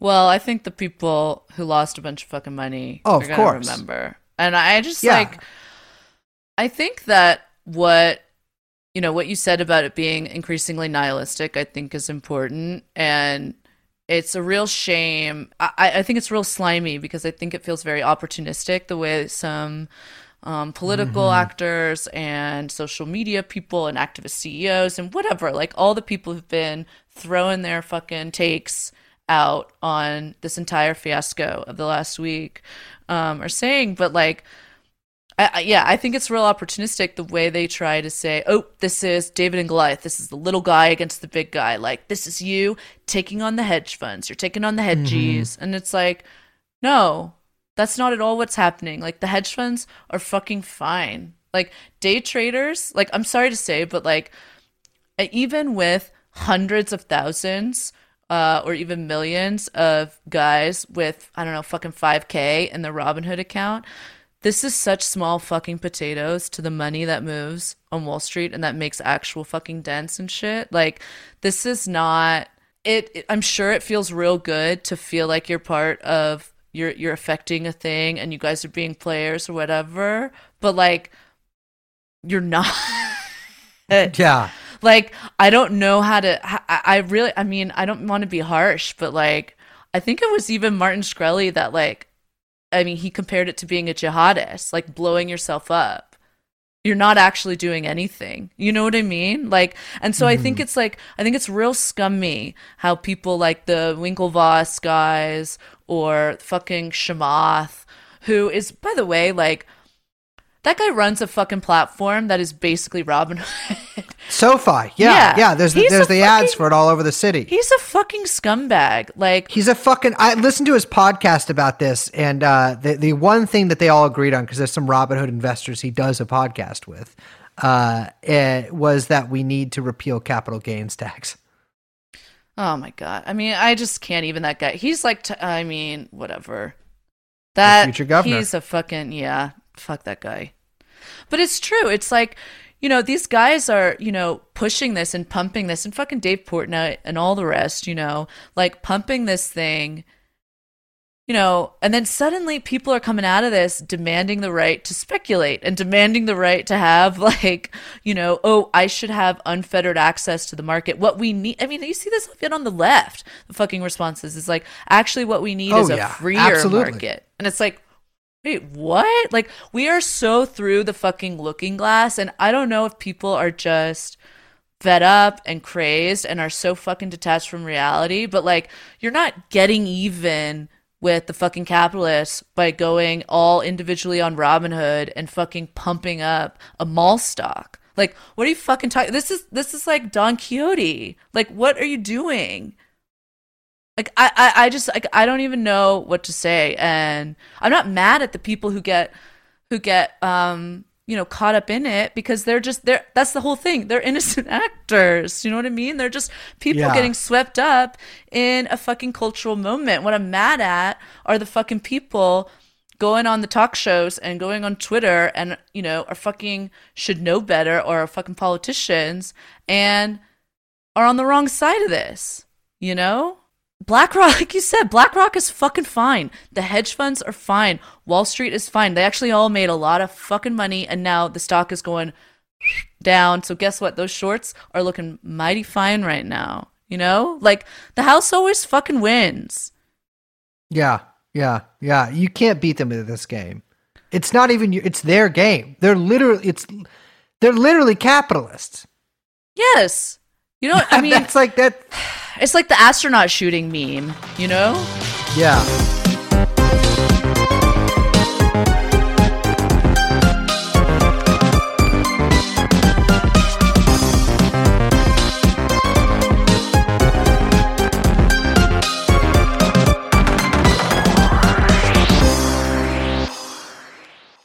When the lights go down in the city.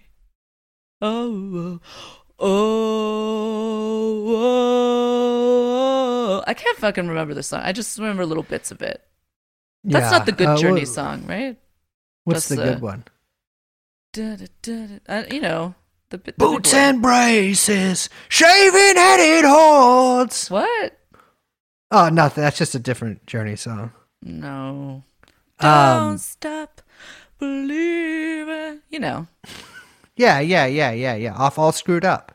It's a really good Anyway. record. The game has stopped. Oh, it stopped. It stopped, baby. It's done. This is we've recorded for so long. I gotta say, I I Liz has like twelve pages of very well researched note. I assume well researched notes. I I, I honestly made Liz could have it just up. been making all of this up, and I wouldn't all know. fake. This is like the But- end of have you seen um F is for fake? And at the end he's like, and the last hour and a half is I totally made up. That's exactly what I'm gonna do right now. The last hour and a half is totally made up. My old roommate Vinny Martini used to watch that movie like damn near. It's a fucking fucking every great night. movie though. Yeah, yeah, It's yeah. really I'm good. sure it is. Who made that? Orson Welles, come on. Well, Fat Man. Yeah, Yeah, I- I yeah. He was a big old fat man when he was making this. Yeah, I, he was. Uh, yeah, I guess he's not little. I'm thinking of Edward G. Robinson. It's a He's great tiny movie. It's kind of like an er Adam Curtis movie, but without the like montage. Very Um, one thing I want to mention is that yes, the Lincoln Project co-founder John Weaver did get uh, in trouble for sexting a 14-year-old boy and many other teenage males. Um, unfortunately, that does mean QAnon is real. So mea culpa there. I have a question. Yeah. Lincoln Project. Mhm. This is just these are just the peanut guys, right? Yeah, yeah, yeah. They're, they're like the, the Iraq War guys. Yeah. It's like fucking this is real tragedy farce. Yeah. Oh, yeah. Well, in this case, he, he's like the Afghanistan war uh, dancing slash T boy Mm. guy. But yeah, same sort of genre. Um. Yeah. Yeah. It's a. Uh, Here's the thing. This was long, but it's really hard to explain what happened and why all of this and everyone is wrong talking about it without going into the nitty gritty of how fucking insane and risky all this shit is and why it should not be like this should not be a thing. This is not this should not be a thing. I'm sorry. here's my policy prescription: shut down all apps. Yeah, just shut them down. We Shut should down shut down all We the wouldn't have this apps until we can figure out what the fuck is going on. Absolutely, absolutely. And you know what? I'll say this too: deport everyone who makes apps. You know what's crazy? Donald Trump was the president. I don't know what you're talking about. Do you ever think about that? Of America? yeah. It's pretty crazy. yeah. Oh, think I think it. he's on Hannity tonight, which I'm very excited. about. Really? Actually, might already happen while we are recording this five-hour episode. Yeah. Damn. Wonder how he looks. I know. Probably fantastic. One of the best looking men in American history. Maybe you got a little Florida sun. I would give, I'll say this, and I know this is sort of played out, but I would pay basically any amount to see his dick. I don't think anyone is listening at this point. We've been going for like two hours, so you should keep it going. What else do you? What else would you say? We should be allowed to say it too, like if we're singing along in songs and stuff like that. All right, cut it. Shut it down. Shut it down. My name is Liz. My name is Brace. We're joined by producer. Okay, so sorry. So, okay, hold on. You've been doing this. Yeah, we just we feel it out, baby. It's got to feel it in the moment. Did you hear that, like, you know, three quarters of a second pause? That wasn't I feeling know, it but out, then I thought that if I jumped in, then you would jump in at the same time, and then we would have been on each other's. You know, we would have stepped over each other. So I was just waiting. for you jinxed each other, in. and then we couldn't do podcasts anymore. exactly because of you know that rule. They should make jinxes legally binding. Yes. Anyways, we're joined by producer Young Chomsky, who I have jinxed. Um, I jinxed him several years ago, actually. He owes me $50,000 interest on that because he's broken it every time he's spoken. And this is Funny Money, edition of TrueAnon. And we are, of course, joined by producer Young Chomsky, and I am on cocaine and ketamine. Liz, sing us out. we'll see you next time. Bye bye.